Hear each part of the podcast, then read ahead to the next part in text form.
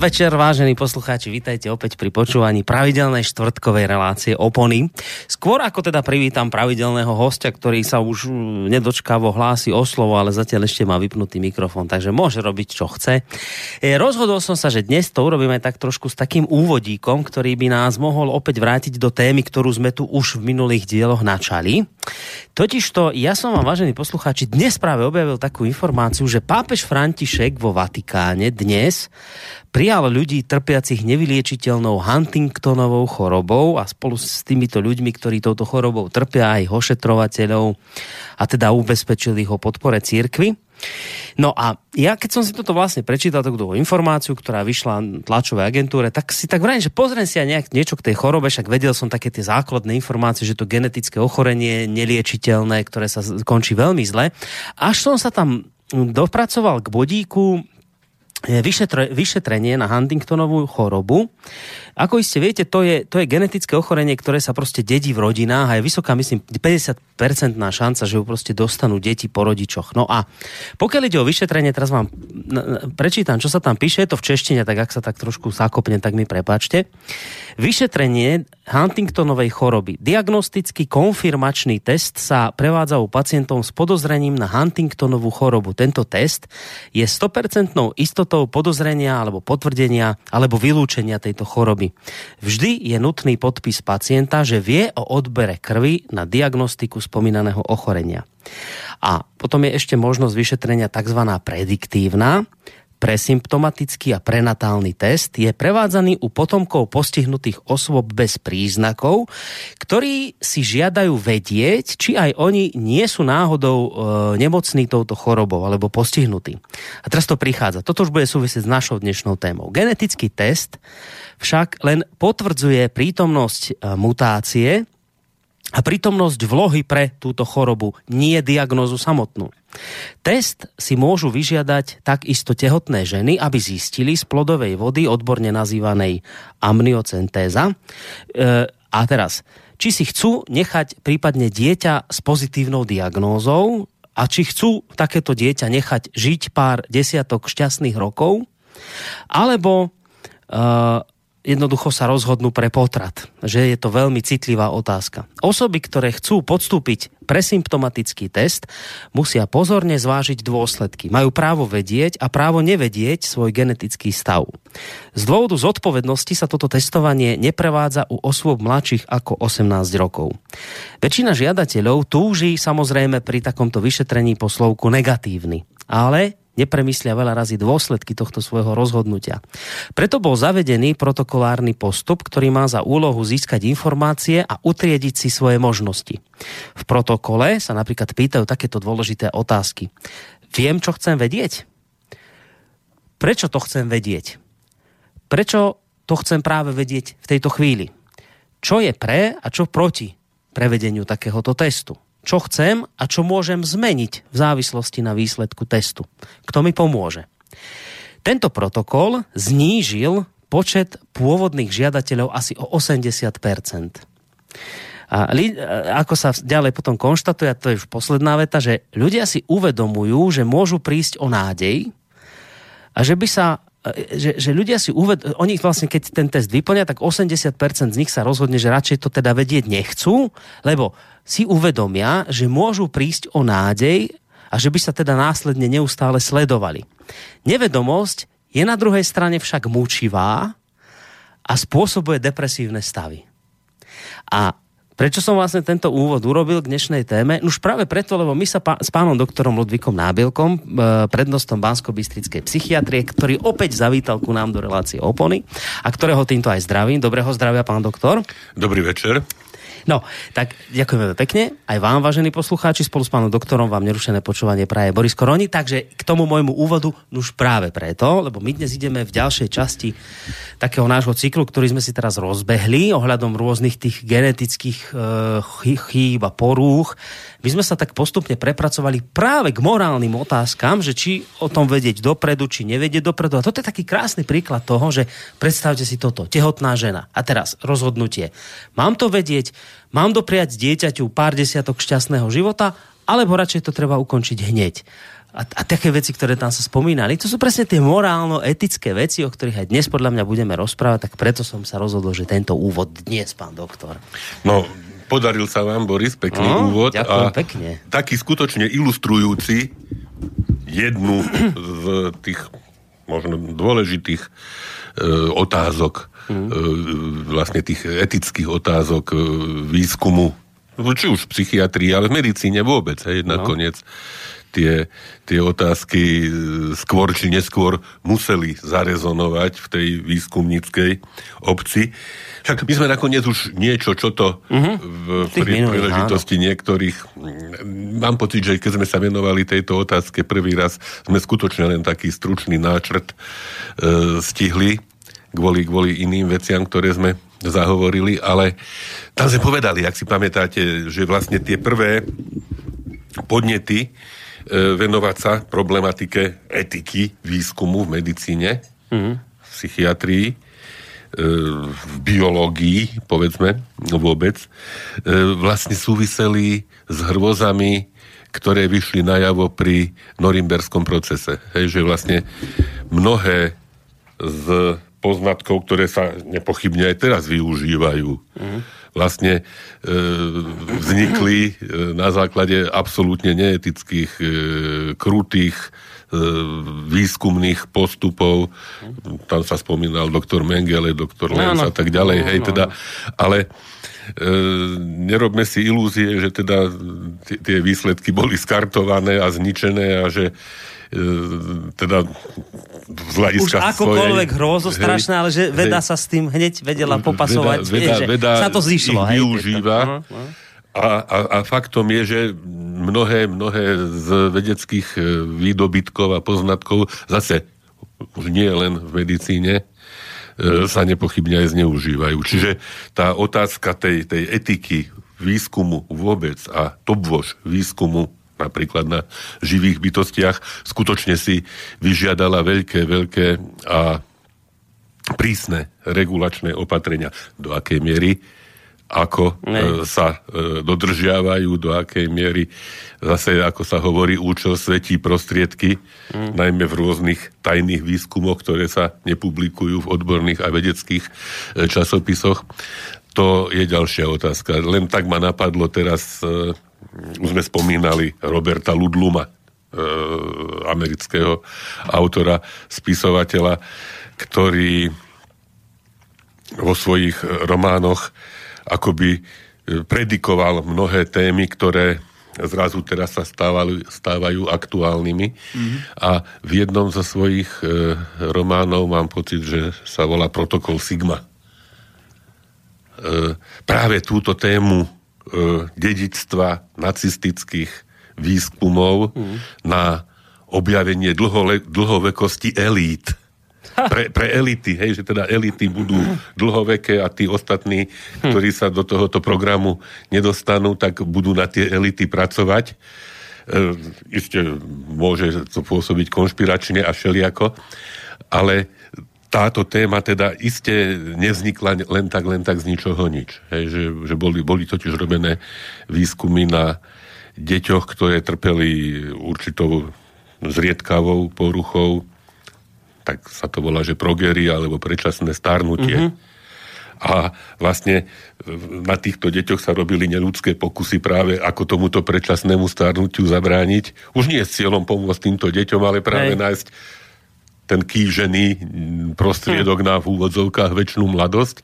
A teda Ludlum v tomto protokole Sigma, Sigma toto veľmi, veľmi presvedčivo e, rozviedol túto tému. Hm. Inak mimochodom e, Ludluma vyšetrovala aj CIA, že kam na to chodí, na tie svoje témy. Aha, Takže ako... niečo nezdalo. mnohé, mnohé, tak dokonca môžeme niekedy venovať reláciu jeho, jeho knihám, lebo skutočne E, sa tam, sa tam vyskytne všeličo, hej, od chancelorov rukopis napríklad e, rozoberá pomoc Hitlerovi americkými americkými firmami a, a politikmi, hej, a teda s cieľom nasmerovať ho na Rusko a vyzbrojiť a toto, aj v tomto protokole Sigma je ďalším z motívov vlastne e, prezentácia spoločného gazdovania, či už pohrobkov nemeckej ríše tisícročnej a elít západu. No. Hej, že ako tých, tých všelijakých tém, ktoré hm, e, ťažko povedať, že by, že by len tak spadli z neba a že by neboli, neboli niečím podložené a navyše mnohé neskoršie udalosti akoby, akoby potvrdzovali e, pri najmenšom niektoré z týchto úvah, hej, povedzme atentáty za účelom vyprovokovania zbrojenia vyprovokovania e, prísnejšie legislatívy, obmedzovania slobôd, hej, a podobne pred, neviem, možno 20 alebo 30 rokmi o tom Ludlum písal. Takže aj v otázke teda tohoto etického alebo etiky e, medicínskeho výskumu sa e, aj nazvime to beletria, hej, to je taký thriller, alebo tak by som, by som to nazval žánrovo, e, tejto, tejto téme venuje. Hovorili sme teda o tých prvých, prvých krokoch, a ktorým bola e, Helsinská deklarácia, e, ktorá zavádzala práve ten výskumný protokol, čo ste aj vy spomínali, hej, teda, že všetko, čo sa deje, má diať, bude diať v rámci toho výskumu, musí byť štandardizované, protokolizované, tie postupy musia byť jednoznačné, jednotné, stanovené. Hej. Zabezpečenie utajenosti údajov. Tá problematika tzv. informovaného súhlasu, o tom budeme, o tom budeme hovoriť e, veľa. Hej, že teda nemôže byť e, človek zaradený do nejakého výskumného sledovania bez toho, aby nebol o podstate a prípadných rizikách tohoto výskumu mm-hmm. včas a podrobne informovaný a len na základe jeho, jeho súhlasu daného súhlasu, písomného súhlasu môže do takéhoto... Hej, no boli... dobré, ale máte potom také výskumy, ako napríklad robil Uh, o, o tom, že teraz uh, nejaký psychiatrický výskum, oni vám síce povedali, že áno, budete testovaní, ale vlastne vám musia akoby zatajiť tú skutočnú vec, ktorú idú testovať, lebo vy o nej nemôžete vedieť napríklad pri rôznych psychologických testoch, kde vlastne Milgram bol ten, ktorý zisťoval vlastne, že ľudia, keď dostanú príkaz od nejakej autority, no. tak ju splnia bez dokonca no. také veci, že pridávali im tam, viete, na, na, na elektrínu a, a iba preto, lebo im to prikázala autorita, ano. tak tí ľudia proste dávali tie Hej. šoky no, ale... tým probandom a, a nemohli im dopredu povedať, že čoho sa vlastne zúčastnia, hej, ale tak bo, bolo to v rozpore s etikou, či no, nebolo? rozhodne bolo v rozpore Hej. s etikou a fakticky takýto, takýto výskum by v súčasnosti asi oficiálnymi etickými komisiami neprešiel. Hej. Ale pri Samozrejme, vynikajúci poznatok. Samozrejme, tým činom je odrezaná veľká časť možnosti získať veľmi dôležité poznatky. Čiže mm-hmm. nepochybujeme o tom, že rôzne výskumy sa dejú, hej. Ale povedzme, e, aj, aj ten, však uvidíme, aký, aký rozpor vlastne je v problematike napríklad e, pacientov so schizofréniou, hej, ten informovaný súhlas. No a o kľúčová, ľudí, kľúčová otázka. Je no. pacient so schizofréniou schopný, schopný no. podať e, kvalifikovaný, no. informovaný súhlas? Nebráni mu v tom jeho samotná choroba? No, no hej? Čiže to sú, to sú veľmi, veľmi dôležité otázky. Postupne k tomu Dojdeme. prídeme. No dobre. Postupne k tomu prídeme. Vidím, že sa tešíte. Trošku, no.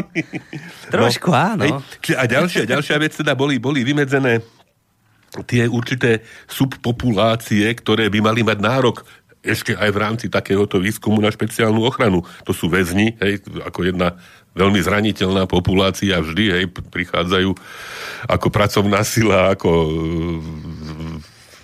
testovacia sila na rôzne, hej, mm-hmm. ako, ako, neviem, povedzme, potrava pre kanóny, prvá, hej, a podobne, do úvahy. Gravidné ženy, deti, plody a teda pochopiteľne pacienti s duševnými chorobami, ktorí predsa len tvoria určitú zase veľmi zraniteľnú, zraniteľnú časť zraniteľnú časť spoločnosti. No a presne, ako ste vy načkrkli tie otázky. E, je možné zmierniť utrpenie pacientov bez narušenia ich ľudskej dôstojnosti, hej? Týka sa to veľmi psychiatrie, hej? Povedzme už len tie nútené hospitalizácie, však jasné, že je no. tá hospitalizácia realizovaná preto, aby sa človeku pomohlo vymaniť sa z hrôz, ktoré e, mu jeho choroba prináša, ale No musíte obmedziť jeho slobody. My musíme aspoň no. dočasne na určitý čas jeho slobodu obmedziť, lebo ten pacient by sám s tou liečbou v danej chvíli nesúhlasil. Lebo práve choroba mu bráni liečbu e, absolvovať. A, a, akceptovať Hej. svoj chorobný stav ako chorobný. Hej. Hej. Hej. Čiže to sú, to sú skutočne témy, s ktorými sa e, zatiaľ tá e, vedecká odborná komunita nie celkom e, 100% vysporiadala, to ako si trúfnem povedať, a že stále to vyžaduje ďalšie, ďalšie vstupy a ďalšie, ďalšie vylepšenia, aby naozaj bolo zabezpečené aj jedno, teda pomoc tomu pacientovi, aj druhé, zachovanie jeho, jeho ľudskej dôstojnosti a ľudských práv. Hej. Ako je možné pomôcť ľuďom trpiacim napríklad schizofréniou pri plnom, presne ono, pri plnom rešpektovaní ich osobností, ľudských hodnôt a miesta spoločnosti. Hej. Ako viesť výskum schizofrénie pri zachovaní e, úcty k človeku, altruisticky a nestranne. Inak povedané, ako treba postupovať pri výskume na ľuďoch s diagnózou schizofrénia napríklad, hej, nemusí byť. Aby sme dodržali korektnosť výskumných postupov a primerané ochranné a bezpečnostné kautely. Ako jedna veta alebo dve vety, ale je tam toľko e, zložitých úloh e, skrytých, toľko, toľko, toľko mm, možno, možno v tej chvíli alebo v danej chvíli ani nie kompletne riešiteľných. Hej, že vš- všeobecne také tie princípy bioetiky, hej, teda e, etiky e, biologického výskumu, e, formuloval svojho času Beauchamp. Sú to také tie štyri princípy známe, kde patrí rešpekt autonómii toho človeka, to je tá dôstojnosť, mm-hmm. prospešnosť, e, ale aj neškodenie, neuškodenie tomu, hej, že je ten, to je jeden z klasických a možno mm, prvých zákonov mm, výkonu lekárskeho povolania primum non nocere, teda v prvom rade nepoškodiť. Mm-hmm. Hej. Že prospešnosť, neuškodenie a ešte aj spravod, spravodlivosť. Je, že to, sú, to sú také tie princípy, z ktorých sa celá, celá táto veľmi zložitá problematika etiky výskumu v medicíne, v psychiatrii a povedzme v schizofrénii vôbec môže odvíjať. Ten, ten prvotný záujem, teda odhľadnúť od toho, čo sme povedali doteraz, sa vlastne skutočne začal odvíjať od tej, od tej pochybnosti e, o schopnosti adekvátneho rozhodovania e, účast, potenciálnych účastníkov výskumu. Hej, teda naozaj, či tá choroba e, dáva tomu človeku, alebo nedáva tomu človeku schopnosť rozhodnúť sa, mm-hmm. rozhodnúť o sebe, hej, v podstate o, o sebe v najbližšom, v najbližšom období. Lebo však opakovane aj tu sme hovorili, že schizofrénia je ochorenie, ktoré samozrejme okrem iného, ale sa prejavuje poruchami myslenia. Hej, teda poruchami práve úsudku, vyvodzovania e, súdov, vyvodzovania záverov z nejakých, z nejakých vstupov a tie vstupy sú často narušené, čiže aj tie výstupy sú mm-hmm. často narušené. Čiže e, nie, je, nie je možné teda len tak tú úvahu e, zhodiť zo stola, že keď je narušené myslenie, tak vlastne aj tá schopnosť toho správneho pochopenia, toho informovaného súhlasu môže byť znižená. No? No. Takže je to, je to veľmi, veľmi... A stále to nie je rozrešené, teda to sa stále nejak Stále- rieši, či ako to ako je? by to postupovalo, hej, ale nakoniec e, tie, e, to sústredenie sa práve na zachovanie tých práv pacientov a ochrany pacientov pred nejakými rizikami. Predstavme si napríklad, hej, že ideme skúmať pacienta e, s rizikom nejakého samovražedného konania. No, No nemôžeme, lebo, lebo by sme riskovali, že ten človek príde o život. No. Hej, ale práve tí najvážnejšie postihnutí pacienti, ktorí najviac potrebujú adekvátnu liečbu, tak u nich tá, e, ten, ten príznak, to riziko suicidálneho konania je. Čiže my keď robíme výskum na tých, ktorí ten, tento znak nemajú, No. tak vlastne neriešime Áno. No, tú to- problematiku. To je hej? presne to, čo sa chcem spýtať. My sme teraz síce vhúpli do ja som sa ešte na obrázku. A tak, ale... ale To len ako príklad som povedal. Dobre, ale dobre, že ste, ale toto, Hej. toto už chcem povedať potom, aby som to nezabudol. Že toto je presne to, čo vrajete. Pre mňa úplne že kľúčové, že na jednej strane teraz máme také tie výskumu, nie je celkom etické, nie je celkom morálne, či už Milgram, alebo ešte nie, teraz mi nenapadne to meno, ktorý robil také, taký výskum, že... Bardo. Áno, presne, Hej. Zimbardo, hej? O tých, že, Hej. že, že väzni versus Áno. väzniteľia. A, a vlastne neetické veci sa tam diali, ale ale úžasné výsledky, úžasný a veľmi výskum. dôležité, veľmi dôležitý. aplikovateľné. A teraz, ale hej. máte, a teraz máte výsledky, ale že eticko-morálne akože čisté, v poriadku, ale že z toho vám ako nevíde taký jednoznačný Nemusí, poznatok. nemusí výsť ten poznatok No. taký, aký by sme potrebovali. A toto vlastne vy teraz presne ste hovoríte, že my tým, že môžeme testovať len bez toho príznaku tých ľudí, tak nám nevypadne to, čo by sme potrebovali práve a to, čo by sme potrebovali najviac. A najviac, hej, možno. lebo by ste potom cez túto ako neetickú vec mohli potom po- pomáhať ďalej ľuďom, hej? Tak ako to je toto? No, no. čo, čo je lepšie teraz z toho? No, tak v žiadnom prípade nemôžeme my, my, hej, my to nerobíme, hej, povedzme, ale teda tí, ktorí to robia, ktorí teda namiesto tej aktívnej lieči, liečebnej, liečiteľskej činnosti sa venujú viacej výskumu, tak jasné, že na základe tohoto jednoducho ten, ten výskum nemôže prejsť. Hej, ale prídeme k tomu, to sú, to sú témy, ktoré sú, okrem to, čo som takú vypichol, hej, Ja že, len tak dali. len ako, ako aby, aby, aby bolo jasné, že ako je to zložité, ako je to komplikované. Čiže otázka toho tzv. informovaného súhlasu. Hej? Lebo to není, že teraz e, aj nám môže prísť pacient na liečbu, hej, teraz podpíše súhlas a mu tam podstrčí hej, nejaký papier, súhlasíte, že si tu súhlasím, podpíše. A druhý deň povie, ja som nič nepodpísal, ja si to nepamätám, ja, ja s tým nesúhlasím, pustíte ma domov. Hej. Čiže mm-hmm. aj ten, ten súhlas musí byť informovaný a kompetentný, lebo vlastne inak není validný, hej? Uh-huh. Nie len čo sa týka výskumu, ale aj čo sa týka liečby. Čiže informovaný súhlas. Ale sú aj ďalšie, teda e, okruhy problémové, ktoré sa tohoto týkajú. Len zase budeme, ako stihneme, sa aj im venovať. Tie placebom kontrolované štúdie napríklad, hej? No, no, to sú presne. Ja, ja, ja napríklad občas nám, nám ponúkajú, hej, že teda zúčastniť sa na nejakom výskume, povedzme aj možno dotovanom, nie zle, aj pre špitál by to bol možno aj nejaký aj finančný bonus, že teda placebom kontrolované teda štúdie, kde jedna časť pacientov dostáva účinnú látku a druhá časť dostáva rovnako vyzerajúcu, uh-huh. ale neúčinnú látku. Tak ja takéto štúdie ne- nemôžem akceptovať. Nedá mi srdce, hej, že, že by som niekomu dával tri týždne liek, ktorý, o ktorom ja viem, že ne, mu nepomôže. Hmm. Hej? Čiže aj tie, tých placebom kontrolovaných štúdií je stále menej.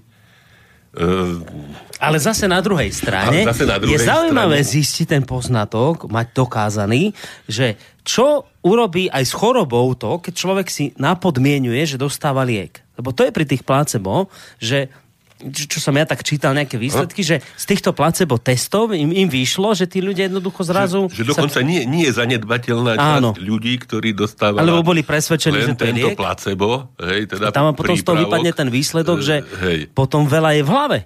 Takže ako veľmi, veľmi je Hm. to zložité, komplikované a teda nie dostatočne stále doriešené. Čiže placebom kontrolované štúdie, tzv. bezliekový interval. Hej, niektoré štúdie výskumné si vyžadujú, aby ten človek do nich vstúpil čistý. Hej, čiže pacient nejaký čas by nemal dostávať žiadne lieky. Aké je to riziko? Hej, zase, hej, že aj zhoršenia zdravotného stavu, možno niekedy aj s, možno s trvalejšími následkami. Hej. Čiže vôbec otázka toho bezliekového intervalu. Hej. Ukončenie výskumu. Hej. Pacient dostával e, lieky výskumné, pomohli mu alebo nepomohli, ale teda povedzme, že mu pomohli a teda sa cítil oveľa lepšie. Došiel koniec výskumu, spravil sa protokol, sa to zhodnotilo a lieky viacej nie sú. Hej. Mm-hmm. Hej, zase je veľký problém. Prečo No by nemal ten človek, ktorý uh, pomohol, prispel, nemal pokračovať v tom užívaní lieku, ktorý mu pomohol len preto, že sa skončila štúdia? Hej? Ďalšia vec. No to sme hovorili, ten problém vylúčenia tých suicidálnych pacientov z výskumných štúdií, ale ďalšie, to napríklad, čo ste vyspomínali v súvislosti s tou Huntingtonovou chorobou. Problematika včasnej intervencie u pacientov s prodromami ochorenia, lebo nie všetky, nie všetky e, stavy, aj teda označiteľné určitou diagnózou sú vyjadrené rovnako intenzívne. Hej? Že niekto môže mať rozvinuté všetky príznaky uh-huh. v, v závažnej miere, hej? veľmi teda intenzívnej. Sú ľudia, pacienti, ktorí majú len v takej, takej čiastočnej, frustnej, nie všetky, nie kompletne, hej? Že, uh-huh. ale predsa im to narúša možnosť ich života. Hej, hej. A v takých tých prodromálnych, teda tých úvodných, ešte pred tým prepuknutím toho ochorenia, to môže byť skutočne aj na e, skúsenosti toho diagnostika, toho výskumníka alebo terapeuta e, založené, že či vôbec to niekto identifikuje. Uh-huh. A ďalšia vec je zákerná, z tých prodromov, z tých teda pred znakov, tých nejakých nasvedčujúcich tomu, že by niekedy v budúcnosti mohla choroba v plnej miere prepuknúť, sa niekedy tá choroba nevyvinie. No. A teraz čo? Hej? Liečiť toho pacienta, dávať mu lieky, e, vôbec informovať ho, ako vy ste hovorili, hej, že teraz ste nositeľom choroby, e, zaťažovať tým príbuzných e, a tak ďalej. Hej, že no. kedy, kde, a, a teda... kde je tá hranica? Hej, ďalšia, ďalšia z nie celkom doriešených, doriešených tém.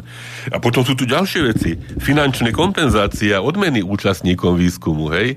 Kontrolná skupina, povedzme, hej, ľudí, ktorí nie sú chorí a teda sú skúmaní, je, dostáva, dostáva nejakú, nejakú refundáciu nejakých finančných, e, povedzme, strád alebo čoho, hej, alebo teda nejakú odmenu skrátka za to, že do toho výskumu. No a ten pacient si ju nezaslúži. Ale keď si ju zaslúži, a sú to pacienti, ktorí sú sociálne slabí, ne, neovplyvní to jeho mm-hmm.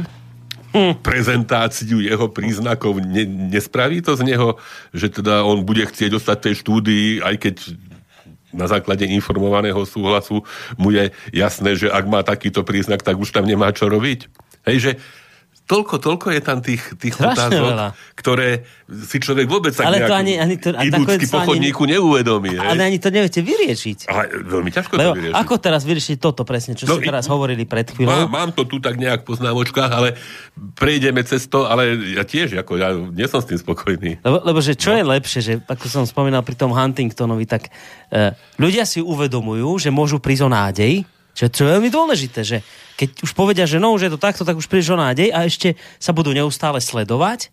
No ale na druhej strane, keď to zase nepodstúpite tie testy, tak ako sa tuto píše, nevedomosť je mučivá a spôsobuje depresívne no, stavy. Zase, Čo je z tohto lepšie? Ja, moja skúsenosť nie, nie e, celkom z, tohoto, z tejto oblasti, ale povedzme z oblasti, čo som e, prichádzal do kontaktu s ľuďmi, páchateľmi trestnej činnosti, aj povedzme vo väzbe a tak, uh-huh. a, že e, im sa uľavilo, keď už mali po, po súde, ktorý už dopadol akokoľvek, hej, že teda boli odsúdení aj na, aj na veľké tresty, ale to čakanie na ten trest bolo, bolo zaťažujúcejšie, tá neistota, uh-huh. ako akákoľvek istota.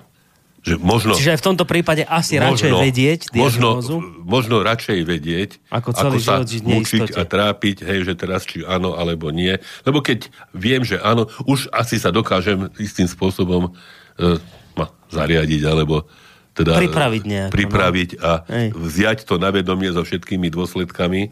Sú hej, také stavy a, a netýka sa to len povedzme, úrazové, hej, čo mm. ľudia s, s prerušenou miechou, hej, nemajú na výber, jednoducho je to jasné, hej. A, a musia a dokážu hm. sa e, tomuto novému To je také zaujímavé. Teraz k úplne inému príkladu prídem. Hm. Ja som vám mal jedného času, a to bolo ešte v inom rádiu, raz reláciu s jednou pani, ktorej zmizol syn. Bol veľa rokov nezvestný. A lebo to bolo práve k dňu nezvie... to je taký deň nami nezvestných, tak som si ju zavolal do relácie, som s ňou rozhovor a ona vraví, že viete, čo je to strašné, to už niekoľko rokov, bolo možno 10, možno 15, že je to hrozné, ale mne by sa možno uľavilo, keby som vedela, že zomrel, že ho niekto niekde zabil. Áno, toto, toto ako, tá, je ako asi... tá vedomosť, že že niekde žije a ja neviem kde a niekde ho týrajú možno teraz ano, niečo. Ano. Ale čo bolo zaujímavé, či veríte, či nie, toto bolo pe- možno 10-15 rokov, proste stará vec, po tej relácii, ja neviem, že to bolo kvôli relácii, ale asi tak týždeň alebo dva po tej relácii sa ten chlapec našiel. Tu na Naurpíne. Kosti. A ona sa nervovo zrútila, táto Hej. pani. Čiže Čiže ne, Čiže neviem, že ako to je. Isté, že, lebo zase na druhé, máte teória, nádej. Hej? Áno. Viete, že... Jedna vec je teória a predstava a druhá, no. keď je človek konfrontovaný s tou... A zrazu nádej pohasla, lebo zase... As... Viete, že, že kde, čo? Hej, no, to, toto, toto, sú, toto sú veci, teda, v ktorých v podstate žijeme, žijeme my spoluobčania hm. naši, hej, ani, ani človek koľko razy netuší, že človek, ktorý ide oproti nemu po chodníku, že akými e, ťažkými možno otázkami a problémami je zaťažený jeho život. Mm. Ale, ale to, že o tom nebudeme hovoriť, to neznamená, že to nie je. Ne, veď práve, no. že to je veľmi zaujímavé rozprávanie toto. Ale ideme ho prerušiť pesničkou, lebo pol hodinu máme za sebou. Ušlo nám to Neuveriteľným Neuveriteľné. Ale, tak, ale dobre. No, ale ešte sme nič ani go, k obrázku nejak nepovedali. No k obrázku, tak obrázok je ilustračný. Ilustračný, ale je tam ešte taká, taký nejaký textík zase A textík, pod ním. textík je od uh, od vedca, hej, čo to je dôležité, hej, to je, to je text od uh, Ernsta, Richarda Ernsta, ktorý bol nositeľom Nobelovej ceny za chémiu a viacero múdrych, múdrych uh, vyjadrení uh, práve v súvislosti s možným zneužitím a problémami uh, vedeckého výskumu. Ináč to, je, to, je, to nie je nový výrok, to je výrok už uh, má svoje, má svoje, má svoj vek, že všade, ale rozhodne v školstve, vo výskume a v politike byť tým nejakým určujúcim e, faktorom celého konania mala byť, by človek povedal, musí byť, alebo hej, ale aspoň mala byť práve tá etika, teda to, čo má byť, ako, ako sa ľudia majú správať voči sebe, ako, ako sa nemajú, hej, teda sú určité, určité pravidlá, ktoré by toto mali mali stanovovať. A o to sa, o to sa povedzme aj v tejto, v tejto mm. chvíli e, snažíme, ja, to, to, to není, že sa ideme stanovovať, hej, len v podstate sa možno snažíme istým spôsobom upozorniť na to, že aká mm. zložitá tá problematika tak. vlastne je. Tak. E, a teraz ideme hudobne oddychnúť trošku, tak čo ste nám dnes, pán doktor, namixovali? No, z hudobného súdka. Z hudobného súdka som namixoval nasledovné. Celovetov odpovedá. Pekne. Tak, tak nás učili.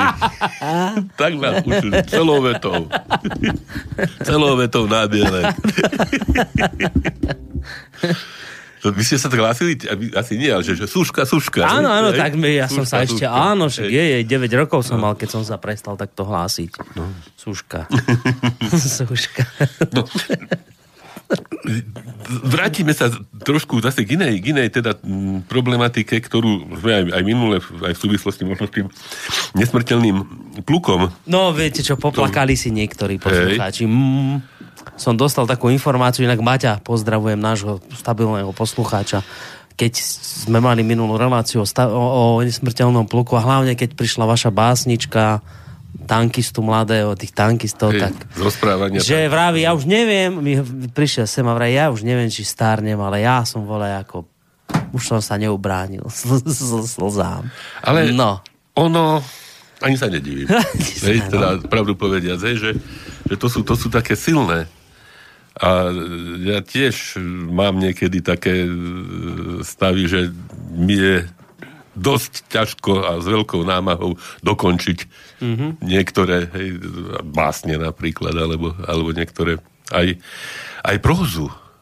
Mal, mal som a mám na sklade také, čo ešte vravím, si nie som istý, hej, že to by som dokázal dočítať bez toho, že by sa mi hlas zatriasol. Ale máte, že kde na to chodí ten doktor, že toto furt volá, čo takéto vyťahne, prinesie, donesie prečíta. Niekedy... Ale toto ešte bolo z vlastnej hlavy dokonca.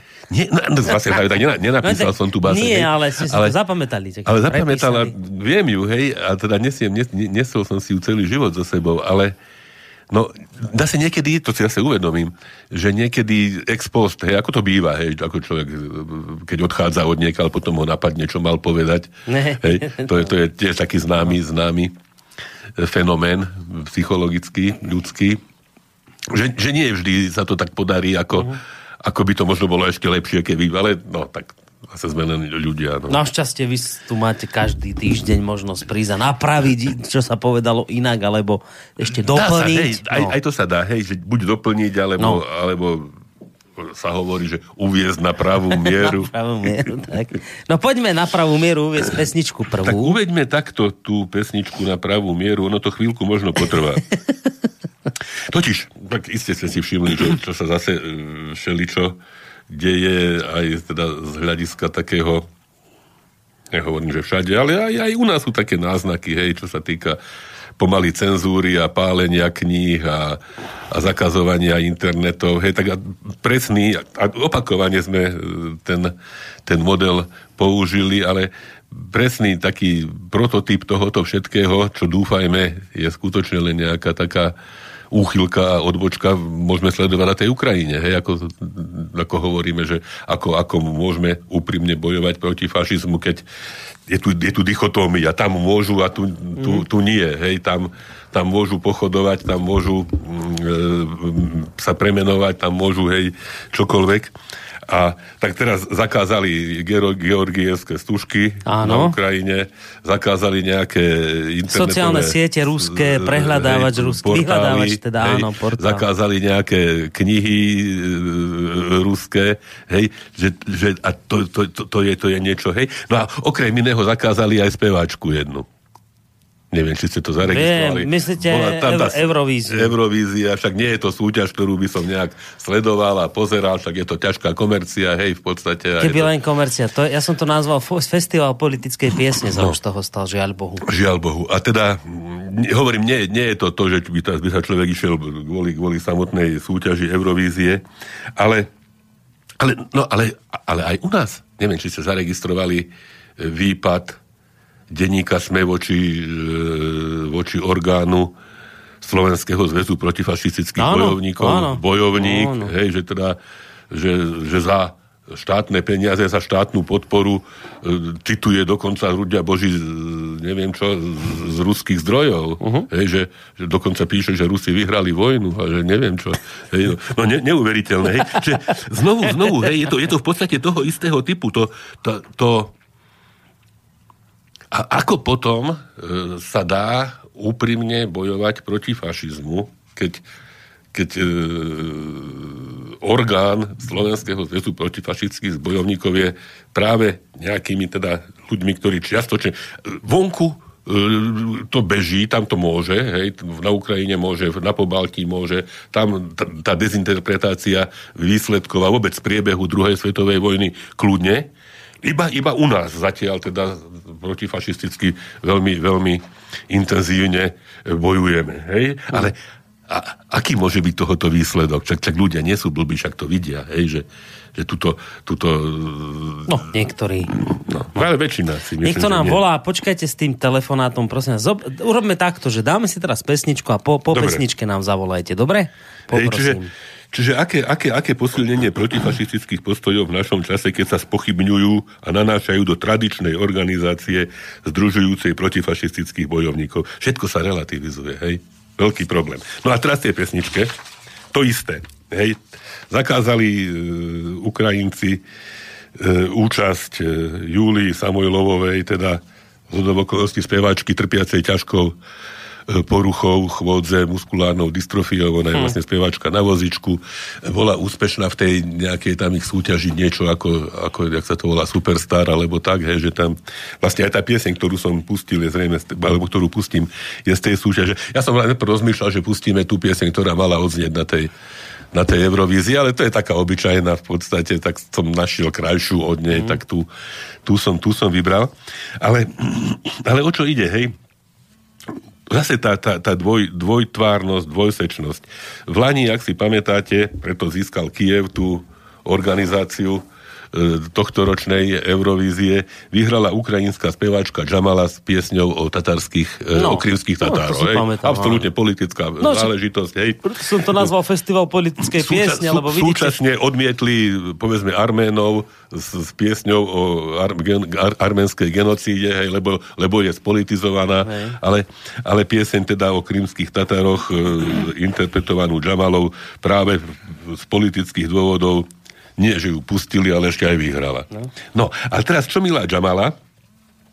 Milá Jamala sa v auguste 2016 stala hlavnou hviezdou hudobného festivalu Banderstadt. Ukrajinského hudobného festivalu Banderstadt, ktorý na počas banderovcov každoročne organizujú neonacistické a fašistické skupiny na Ukrajine. Hej. Aby nikto nepochyboval, aký majú postoj k histórii, festival nazvali nemeckým názvom Banderstadt. Hej, prítomnosť Jamali zatienila aj tradičné hlavné hviezdy Banderovho vnuka a Šuchevičovho syna. Hej, no, no niečo absurdné. Si predstavme, že by, že by tu niekde bol festival, že ty so štát. Hej, a, e, hej, A, a tam pekne, krásne, bez, bez, nejakého, bez, nejakého, bez nejakej odozvy a, a protestov našich protifašistických bojovníkov takéto záležitosti prebehnú. Jamala odozdala e, víťaznému Portugalcovi e, víťaznú trofej, hej, bez, bez akékoľvek škrtnutia, že teda tam niekde fungoval fašistický festival Banderstadt. Takže to ma tak zaujalo. To je zaujímavé, to som prvýkrát teraz počul, že Banderstadt. Banderstadt, prosím, Predstavte festival. Si. Nie pohoda, ale Banderstadt. Ja som, inak, ja som inak čakal ako veľké protesty aj potom zakázanie napríklad tých Facebookov, tých sociálnych sietí ruských, že teda naši eurohodnotoví politici, ktorí hovoria o slobode slova. Nedaj Bože v Číne, keď zakážu. Hej, že, hej. Som čakal, že čo, ale čo na, naopak, že na toto schvál... Ale teda tak sa písalo v agentúrach, že vysoký predstaviteľ NATO povedal, že to je v poriadku, lebo to je, že z hľadiska bezpečnosti dobre, že Fajn, správne. Hej. Že naopak, že dobre, viete, že keď to zakáže Ukrajina, to je dobré, ale keď to zakáže Čína, alebo Severná Alebo nedaj, Korea. Ešte keby Putin teraz to zakázal, no. no tá katastrofa. Nie, ako, ale, Nie, ale oni si neuvedomujú, hej, že ako, ako, ako rozbíjajú a relativizujú potom celý ten nejaký ak vôbec úprimne myslený protifašistický nejaký proces, nejaký, hej, nejaký, lebo však, však to je absurdné. Hej, čiže presne, hej, tá, ten spôsob, akým sa k týmto veciam stávajú nie len slovenské, hej, ale celosvetové mainstreamové médiá napríklad, hej, teda politické inštitúcie, hej, že nálepkujú ľudí s iným názorom ako extrémistov, ale tu im vôbec nevadí, že povedzme Jamala je hlavnou hviezdou fašistických hudobných festivalov volajú po tolerancii a rôznosti, ale v účasti jednej ruskej invalidky na Eurovízii vidia ruskú provokáciu. Hej, doslova sa písalo, Rusi provokujú, poslali invalidku. Hej, no, hej, hrozné. Takže pustíme si invalidku, lebo už, už, už je toho dosť. A teda invalidka Ruská Júlia, však všetci máme k Júlia dobrý vzťah, nie? Áno, áno, áno. Teraz budú mať meniny 22. Aj, aj budú mať meniny, aj sú to naše milé devčatá. Takže, no.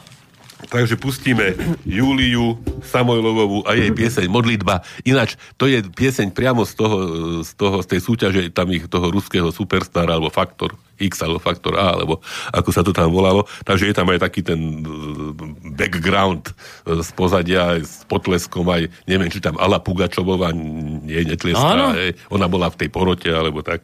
Takže, takže modlitba. Ale ešte kým pustíme, keď ste už vyťahli to slovko ruská provokácia, neodpustím si, neviem, či ste zachytili informáciu, teraz tento týždeň sa to objavilo, tak si predstavte. Rusi provokovali, lebo vyletelo americké špionážne lietadlo a lietalo nad Čiernym morom. Rusi vyslali stíhačku k nemu. A zaprovokovali. A provokovali. Čo je a nie... provokácia Rusov nad Čiernym morom. Boris, a nie sú oni, ale teraz skutočne nie sú oni hybridi nakoniec. Počúvajte, je najväčšia sranda, že tento portál, istý som to čítal na aktualitách, som to čítal, že teda Rusi provokovali, lebo vyslali svoje stíhačky nad Čiernym morom k americkému špionážnemu lietadlu, to bola provokácia. Asi dva mesiace predtým, alebo mesiac predtým sa na tom istom portále objavila informácia, že ruské bombardéry leteli Galiaške, a vyleteli ruské stíhačky. E, ne americké stíhačky. Presne ale naopak to bolo. Hej? A vtedy teraz si vrajím, že, teraz si vrajím, že podľa tejto logiky teda americké stíhačky provokovali, keď vyleteli k tým Rusom. Nie, nie. Vieš, ako to bolo v tomto prípade? Rusi provokovali. Rusi sa prišli predvádzať. Čiže keď, keď letia Rusi galiaške, galiaške, tak sa chodia predvádzať, ale keď prejdete americké špionážne lietadlo k Čiernemu moru a Rusi vyletia, tak idú Rusi provokovať. Hej, no, tak tu sme. To je presne, presne a tak. na všetkých frontoch to takýmto spôsobom tak. nejakým beží a narúša to akú, akúkoľvek možnú dohodu, hej, lebo však no, nemôžeme byť úplne, úplne s dvojakým metrom na... Na čo? Na všetko. na všetko. Ideme si to zahrať. Dajme si tu modlitbu. Čiže ešte raz to bude Júlia... Júlia Samuelová modlitba. Modlitba. V rámci teda Poďme na to. Superstar. Provokácia. Не сомкну глаз я. Пустая постель и все как дурман. Жизнь моя тает Исчезает, как будто туман. Схожу с ума я. Одно лишь реально моими мечты. Я просто люблю так. Я просто лишь верю, вернешься ты. Бреду я бездорожье И боюсь я новой все тревожней Ран не стать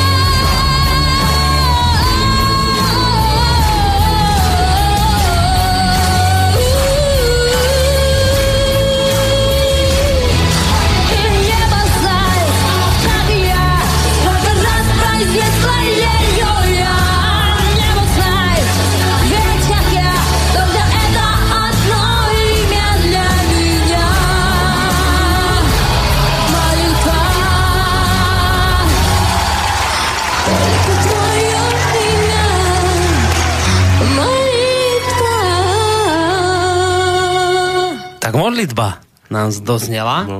Od takej inak to- celkom pohľadnej rusky sa mi vidí. Ona, ona, hovorím, na vozičku je dade zo severu, z tej autonómnej republiky, komiči odkiaľ, ale teda tak sa postupne nejak prepracovala až na až skoro do Kieva. A inak toto je pesnička modlitba, ktorá vyhrala ja neviem, teraz možno 3-4 roky dozadu uh, Eurovíziu Hej. práve a túto pesničku naspievala srbská speváčka myslím nejaká Serifovič, Šerifovič, tak nejak sa volala. A to bola víťazná pesnička Mhm, tak toto, toto, toto, toto nemám zachytené. Ale veľmi peknú, peknú vec. Hej, lebo ja som hovorím, ja tú Eurovíziu zase až tak... Ani ja, už, už ani Hej, ja. Ešte vtedy, hej. som, ešte vtedy, keď táto vyhrala, tak ešte vtedy som mal pocit, že to je naozaj súťaž, ale t- tam som potom pochopil, že vlastne to je festival politickej piesne, podobne ako sa napríklad teraz na Slovensku rozdávali ceny takzvanej novina, že novi, takzvaná novinárska cena. Ako a keď sme- zistíte, že kto to pod... A že, a že kto dostal, povedzme, cenu Karola Ježíka, hej, ako... že, ale No. potom zistíte, že novinárska Hej. cena, že to je vlastne cena, ktorú udeluje Open Society, Boris, Sorošová. po, po, počúvajte, Boris, medzi nami. No. Nezaslúžili by sme si aj my nejakú cenu. Viete čo, v tomto storočí nie, pán doktor. Však teraz, tak, teraz tak nie, sa nie? snažíme, tak pekne sa snažíme, skutočne otvorene z, z rôznych strán veci. Viete čo, len problém je, že my Hm. sme proruskí a Kremľom financovaní. To sa samozrejme nikto to ne- neobnúval nejak dokazovať, Čiže ale kofolu, čo ste mi... to je všetko z Kremľa. Aj, aj. Aj, no, no, ona teda nie je z Kremľa, V ale... Kremle by mal byť kvás. tak, tak. Srandu si z toho robíme, lebo už nič iné sa z toho nedá, iba srandu robiť. Aj, aj. Ale zase niekto hovorí, že keď už si z toho srandu robíme, už je dobre, že vtedy je to už niekde pred... No počujte, pán doktor, kúkam na ten čas, no je neúprosný, katastrofálny. My už tak ne- nemôžeme tie dve posledné pesničky dohrať. ak- A čo bude, čo, čo teda- bude s, našim, s našou etikou psychiatrického výskumu? Ja vám poviem, Ešte čo tak- bude. Viete čo? nie, O ja- týždeň sa k tomu vrátim. Ja vám poviem takto. A teraz úplne vážne. No dajte. Totiž. Však dneska mali byť konvergencie s Myšom. Áno. O týždeň spravíme konvergencie s Myšom, uh-huh. lebo niečo mu do toho uh-huh. vstúpilo a teda nemohol. A spravíme etiku s Myšom. S Myšom. A dokončíme to. No, ako krásne. To, ste krásne vymysleli. Nie? Výborne. A, a týmto činom môžeme byť teda spokojní. Presne tak. Ako tak. Tak. Lebo asi už nemá zmysel, hej, Nie, už, nie, tak málo by, keby ste sa zdali z zvyšných dvoch pesničiek. A tak to zase... A to zase vy sa nevzdáte? Nie, tak, tak sa to... To by bola Nie, ale to, toto podľa mňa je celkom fajn. Áno. A máme, tým, že máme tému aj na konvergencie s Tak. Myškom na budúce, je to, je to téma, ako sme hovorili, neslovensky povedané ožehavá alebo palčivá aj pre každého, kto, kto, kto sa nejakým spôsobom zúčastňuje a do, funguje v tomto prostredí. Takže tu bude, tu bude celkom fajn. Dobre. A som zvedavý, aj čo Mišo povie. No vidíte, výborne. Dobre, tak vlastne máme 10 minút dokonca, to tak ako nad, nad Volal niekto, hej? Či... No volal, lenže toľko volal, že až sa vybil telefón, lebo keď som povedal, že volá a že aby počkal po pesničke, tak cez pečničku volal pre zmenu 10 krát. No tak si vravím, že fajn. Tak len, už nepočúval. Len už medzi tým nám vybil telefón, toľko volal, tak musím ho teraz rýchlo zapnúť zapnúť znova, no. Tak. Alebo nech napíše. Dobre, tak povedzte teraz pesničku, čo si ideme zahrať. No. Ja tak sledujem všelijaké recenzie a tak. A tu som objavil recenziu e, od Roberta Pospíša s piatimi hviezdičkami z piatich. Hej? 5 z piatich. Hej? Čiže hmm. ako úplná maximum. A ani sa nečudujem, však som si to aj, aj, aj teda našiel tie skladby. Je to recenzia na nahrávku Kate Bushovej, Kate Bush, uh, Before the Dawn.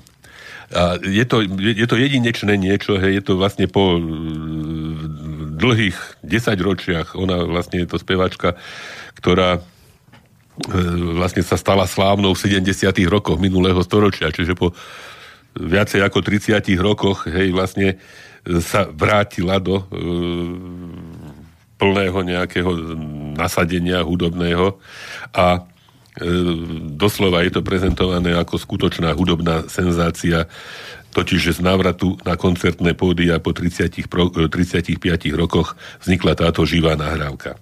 E, pustil som si tie skladby a teda jednu, jednu za druhou a, a vybral som inú. No, ale, ale, ale myslím, že veľmi, veľmi, veľmi blízku tomuto všetkému. E, tam, možno, možno to tam máte už aj niekde napísané. E, Peter Gabriel, však... To bol taký, známy, áno, to si hej, pamätám. Taký... Známy, mimoriadne kvalitný. Možno, možno by si zaslúžil väčšiu slávu ako, ako, ako získal, e, lebo bol, bol dokonalý, hej, aj mhm. hudobne, aj prejavom a tak. A práve s touto Kate Bushovou, naspievali pieseň Nevzdávaj sa, alebo uh, Don't give up, hej. Takže tu som, tu som vybral, je pomerne uh, nie je krátka, takže treba ju asi rovno už pustiť, aby sme to...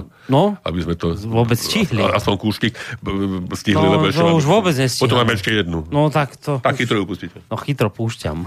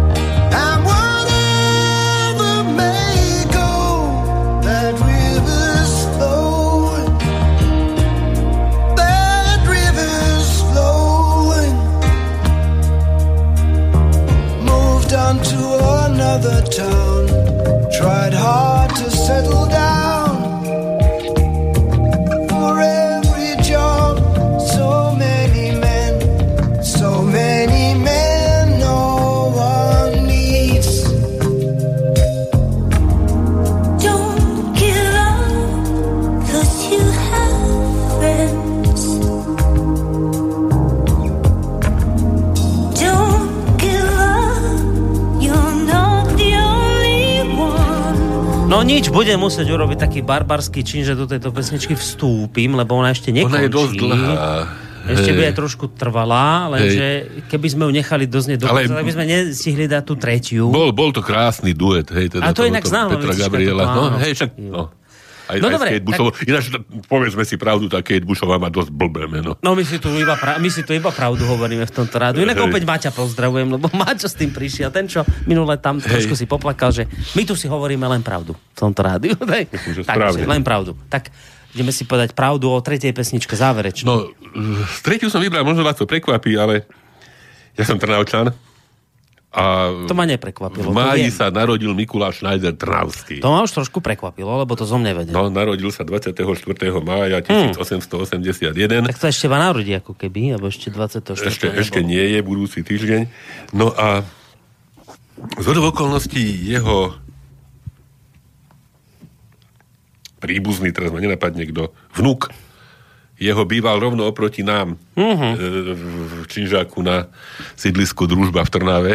Takže sme mali možnosť o, vš- o všeličom sa e, rozprávať a tak, tak ma napadlo, že teda by sme si pripomenuli aj, aj slávneho Trnavčana Mikuláša Šnajdera Trnavského, ktorý okrem iného, však on bol teda hudobný skladateľ, okrem iného sa zaslúžil o e, spropagovanie, spracovanie e, aj priamo skladanie piesní, ktoré dnes akoby zľudoveli, hej, ružičky kvitnú zase a tak. Mm. A ja som našiel veľmi krásnu podobu, veľmi krásne spracovanie piesne, keby som bol vtáčkom v prevedení Petra Dvorského. Žiadnu lascívnosť tam, prosím, ne, netreba hľadať. Lebo, Zostaňte ďalej prudérny. lebo, lebo chcem to venovať, nedávno bol deň Matiek, tak ako, No. Ako je to, že čo robí mamička moja dnes, takže túto pieseň na záver teda asi dnešného Všetkým vysielania maminkám. by som, by som všetkým, všetkým maminkám, aj tej mojej, aj tej vašej. Ďakujem veľmi pekne. A ona ďakuje tiež.